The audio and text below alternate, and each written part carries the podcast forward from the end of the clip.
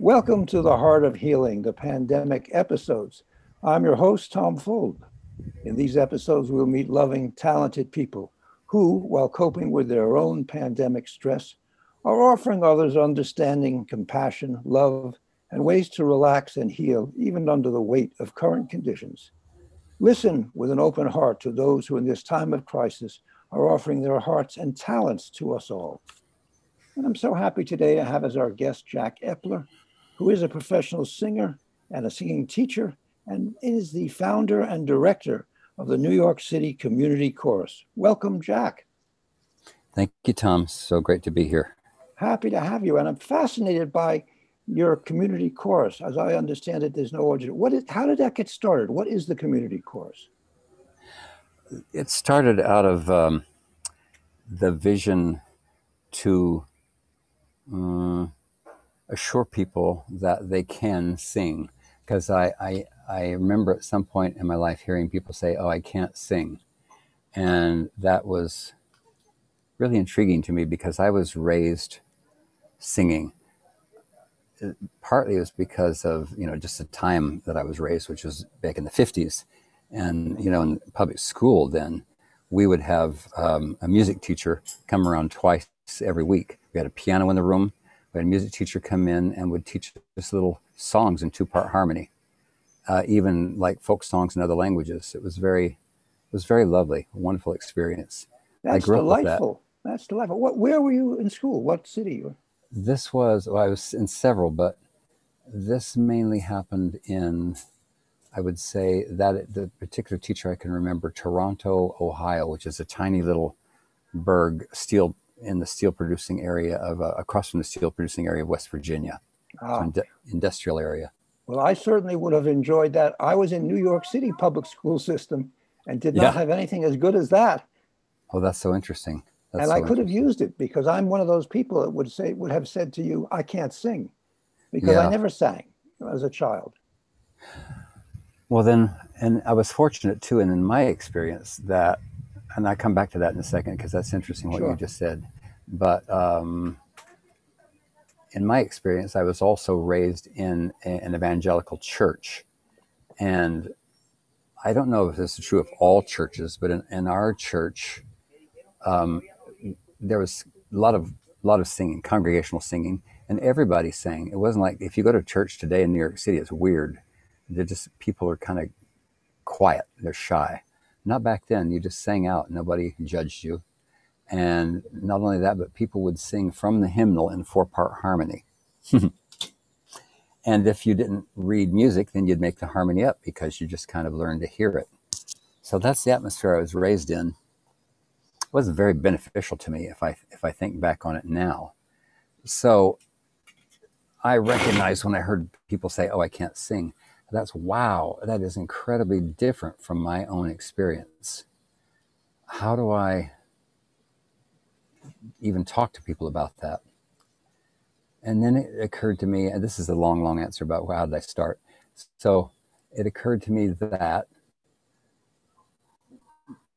people thinking they can't sing is somewhat of a modern phenomenon.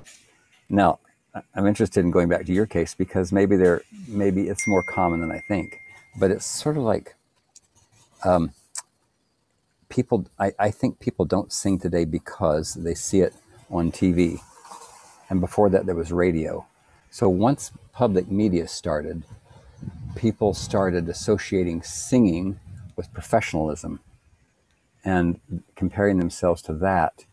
Not only that, but the, the practice of communal singing as part of group culture started to disintegrate as as culture became more and more uh, um, homogenized. What's the word? Homogenized, I think. Yes, as uh, as culture started mixing, people started losing their sort of uh, track into the music of their personal culture. Yes, well, you know, I like what you were saying about the church. About everybody could sing, and it wasn't that you never even thought about it. You just sang with the church, uh, in the in the in the in the church I never had that experience. And I did learn something, and maybe this is what you'll be telling me at mm. some point. I learned from my current wife, who's who has always sung all her life, that mm-hmm. if she sings and I sing with her, mm-hmm. I suddenly go from, I don't understand what I can't do this to, oh, that's what that is. And I begin to hear something that I had never heard before, which I guess is the music. Well, that's a very important point, and I think that uh, is one of the direct reasons that choral singing is so profoundly effective and such a cherished thing, because the experience of singing together in a group uh, enables you to come a little bit away from your self consciousness about your sound and to subsume that in the in the group sound. And not only that, but if you have a couple of people s- sitting around you that are singing and singing the right pitches, then you you revolve towards that. And um, right. or if there's someone who's singing really badly, of course, it can be a distraction. yes, that's possible. I might have been that distraction. I don't know had I tried. But then that's that's actually kind of nice because then you realize, oh, I have it. That guy doesn't quite yet. But um, so and that leads me to the community chorus so I, I at some point said, I'm going to start a chorus for people who, quote, can't sing, unquote. And um, I first started it in the soup kitchen of a, of a church on the Upper West Side. And then and that lasted for a few months. It was moderately successful. People didn't really j- jump right in, as I noticed. It wasn't meant to be a choir. It was just meant to be you come together and we'll sing some songs this afternoon. Um, but then I was in a professional choir of a church down in Chelsea, and and I said to them, you know what? How about uh, that I started a community chorus for you folks? And they were quite excited about that because they'd actually been discussing that. So they let me start the chorus. Uh, parenthetically, they the, they gave me the support of the space, free space, but no other support. So I was kind of left on my own how to raise the money and pay for this thing which is a, has been a very interesting experience. But invited people to come. There was never any audition. The idea was you, if you're interested in singing, come here and we'll work with it. It's been um, wonderfully successful as a as a social artistic organization because as much as we provide an artistic experience for people, we also um, it's just really a great humanitarian project. People are, are, able to get over sometimes a lifetime fear of being heard, of having their voice heard by others. Yes, yes, very much so. I can understand that. How long ago was that? How many years ago was that you started? That was in November 1994. 94, wow. So we have celebrated our I remember we celebrated our 25th, so we're a little bit beyond that, aren't we? We're, yeah, we're just beyond our 25th anniversary. Wonderful, wonderful. Um, so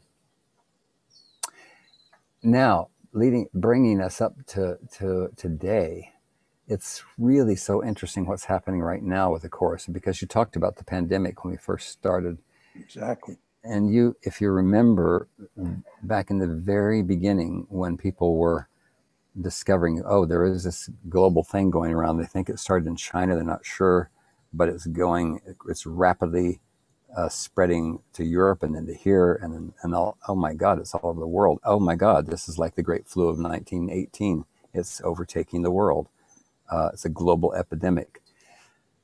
Shortly into that process, which was roughly March uh, 2020. That's when things really when they came in. Right said, when things shut down, yeah. When we got to shut down, we can't we ha- can't have groups together anymore. One of the first stories, big stories that came out of that, was about a community chorus in I think it was Oregon. I'm not sure, but a community chorus that became a super spreader event because people came together to rehearse. They went home. Some of them got sick, and before long, half the chorus was sick and several of them were dead. So that became the big horror story of what can happen if you allow people to get to breathe in each other's space. And singing, of course, because the breath comes out somewhat explosively, um, you know, shoots whatever's in there some distance and, and, and became quite dangerous. So that what a blow to you guys. Horrible. Absolutely horrible. Um, so even before we knew that, we just knew that the church where we were, were rehearsing said, "You can't rehearse here right now. We're, we're shutting it down for everything." And so we we just kind of went blank for a week, and then we, because I suddenly had to start actually teaching voice at my job on Zoom, I thought, well, why can't we do that with a chorus somehow? So I emailed everybody. We called everybody together for what we thought might be a final rehearsal until this thing blew over, which we thought was going to be oh a couple weeks, maybe right. a month. We all thought that. and we said, let's just get together and, and have a little singing and uh, you know just fellowship. And um, a lot of people showed up, about half the chorus at least. And as things developed and it became clearer and clearer that we weren't going to get together anytime soon, we just started to kind of feel our way into that. We had already started on some repertory, so we had a little bit of a sense of how some of our songs were going. And um, that enabled us to rehearse on Zoom with just me and the pianist together. We were in the, the church building there with a nine foot piano separating us. That was what they were saying at the time be, be separated by nine feet and wear a mask. And that's what, that's what we did. And we would broadcast ourselves. I'd be singing all the parts, and people would be in their homes muted on Zoom. Very interesting. Um, I mean, at first, everyone was thrilled by it. We're, oh, we're actually doing this. We're able to keep together then after a while, it just became, uh, you know, more and more challenging. We kept having to come up with strategies to make it more interesting, to add new repertory, to um, eventually we started, and I don't remember when this happened. I think it was many months into it. We started letting some people, a few, back into the building as long as they were masked and were separated by a, like, I think we had 12 feet of spacing between all the chairs. which is not exactly a choral experience. Right. But we did that, started out with three or four, got up to about as many as 12. And then we bought special sound equipment so that we could actually uh, put some microphones out there among those people so that people on Zoom would hear more than just me. They'd hear the, the other parts out there. And we have kept on for a year and a half like that. Uh, that first summer, which we, we usually take off the summers. We have a concert usually in June and then don't get back together until Labor Day. But because of the circumstances, people said, can we please continue? Because we learned that the, the togetherness of what we were doing was really healing in people's lives at that point. People needed that connection as well as they needed the experience of singing to keep some feeling of, of, of purpose and uplift in their lives. Absolutely, yes. I know know that all many people I've talked to, myself included, the loss of contact, the loss of, of being with people, even on Zoom. Yeah. You know, the, the Zoom is not is the same as being in a room where you can hug each other and you can listen closely, but it's it is connection, and that uh, I imagine worked for you too. Absolutely, it was something. I mean, during that period, one of us died. Some of us, one person that we'd known very well, uh, during that same period, another uh, person developed breast cancer and went through chemotherapy, is going through chemotherapy. And uh, the community supported those people during that, the, the families during those times.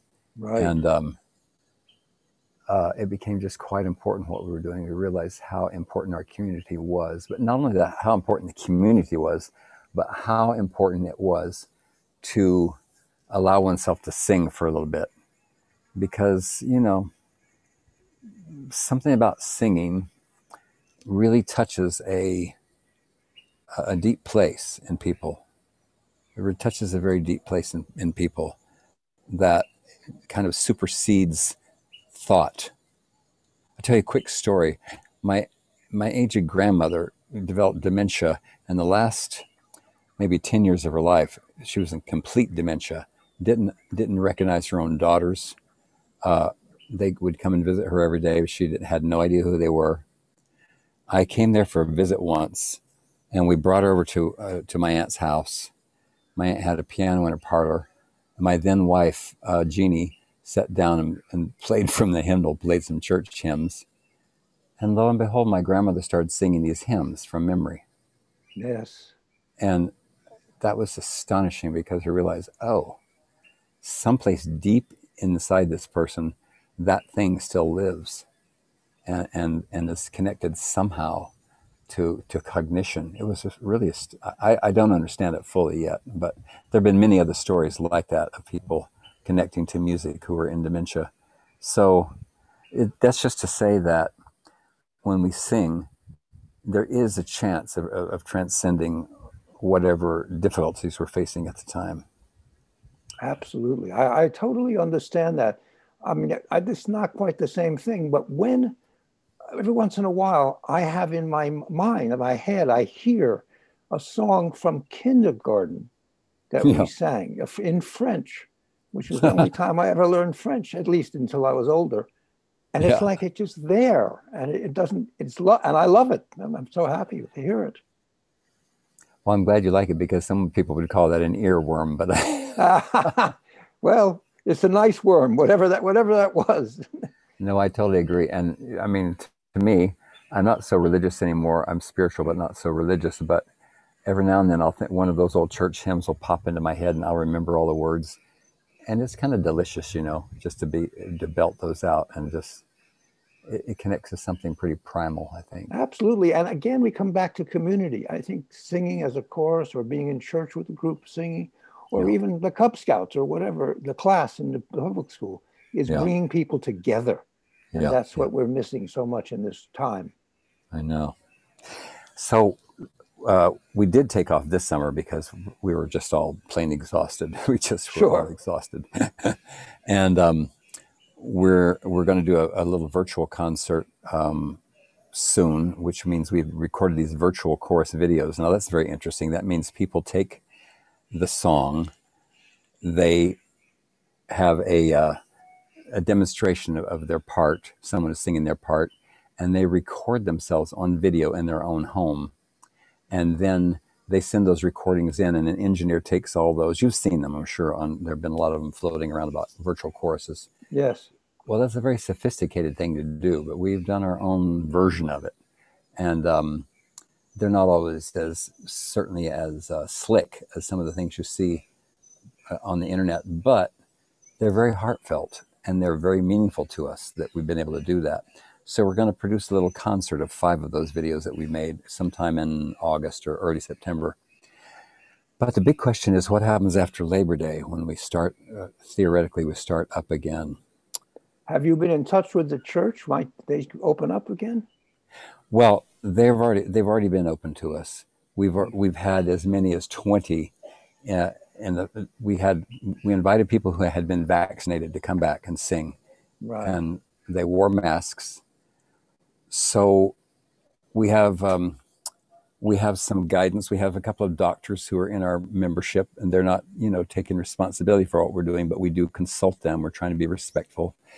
Uh, we always get the CDC guidelines, and we're trying to just determine what not only is safe, but what's going to make our members feel comfortable.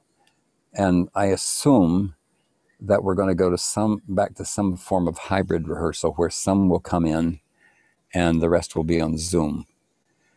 But you know, things change from day to day, and I've said to people, we're not going to make a decision until uh, we ask Dr. Fauci, like two weeks before we're supposed to start. What, what should we do, Doctor? You could invite Dr. Fauci to come to a concert. You know what? I wrote Dr. Fauci a letter. Haven't heard back from him. I said, "What do choruses do?" That's wonderful. But we, we're you know we're, we're trying to you know follow the best advice. Right. And um, we'll do something. We'll, we'll, keep going somehow. Do you think that the zoom part i mean it was it's useful you, you and i can hear that and we all have learned that it can be useful. Is it something that if everything was fine would you use, drop it or would you still have some of that so you could have people from farther and farther away to be part of the chorus oh god that's a big question. Um, i don't mean to stump you no, it's no, because in a way this has come up before. Well, first of all, as I would say, there, I think for a long time or an unpredictable amount of time, there will be some people in our chorus because we have a lot of senior citizens. We have about a third of us are seniors. There are going to be some people who are just going to say, "I don't feel safe to come back." Right. And so we're always going to. We promise that we would always accommodate those people no matter what.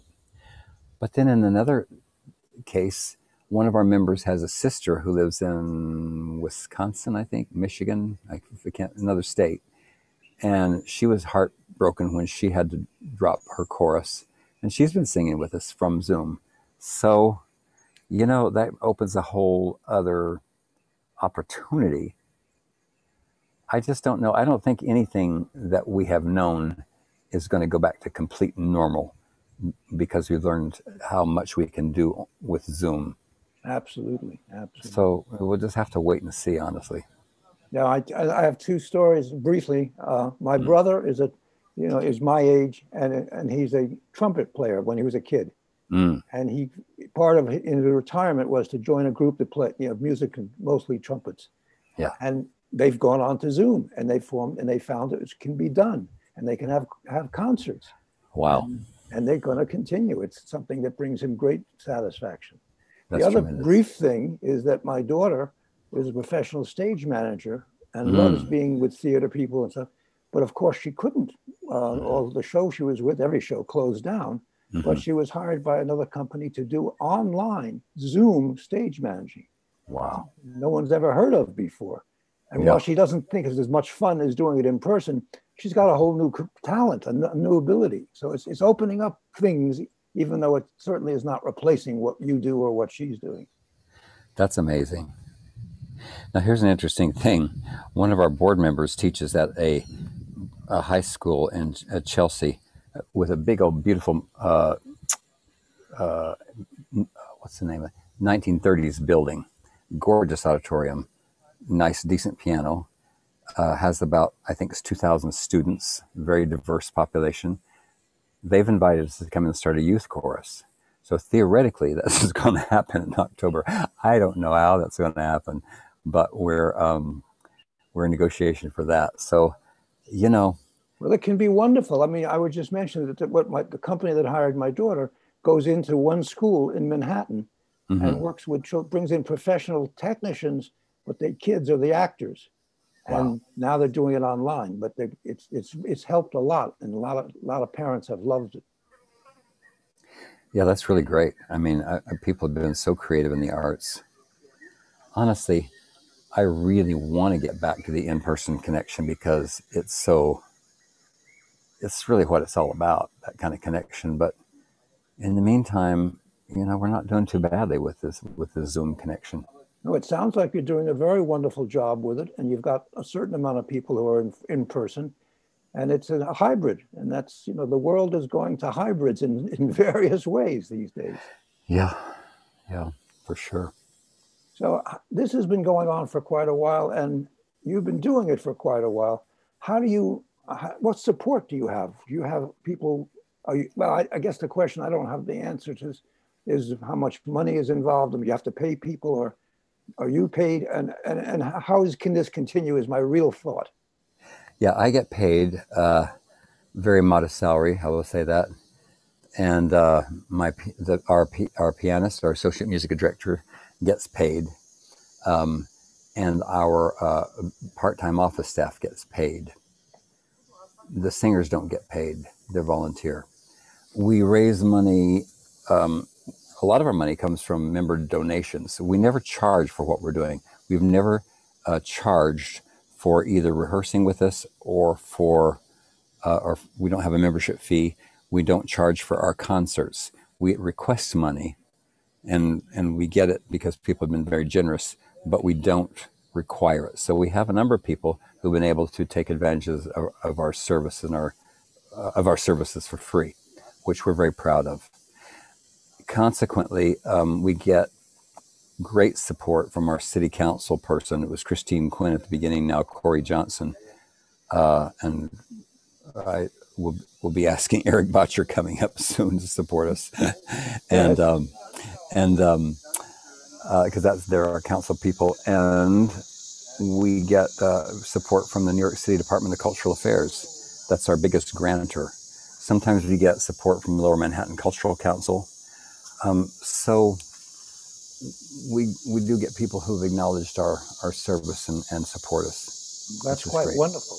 Now, this has been fascinating and it was quickly coming to an end, and it seems the right time to do this. If people are listening now, would like to learn more and or donate and or get in touch with you and help, how can they do that? What, what how can they contact you or the organization?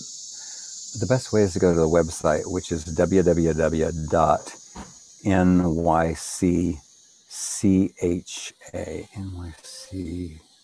C H O U R S? yeah, yeah no just N Y C C H A nyccha.org Oh, C H A dot org. Okay. Yeah. www.nyccha.org Okay, great. And that will be on not only on the listening part, but on the written part here. Wait that's that's incorrect there are three c's i'm so sorry Let's In- do it again. it's www.nycccha.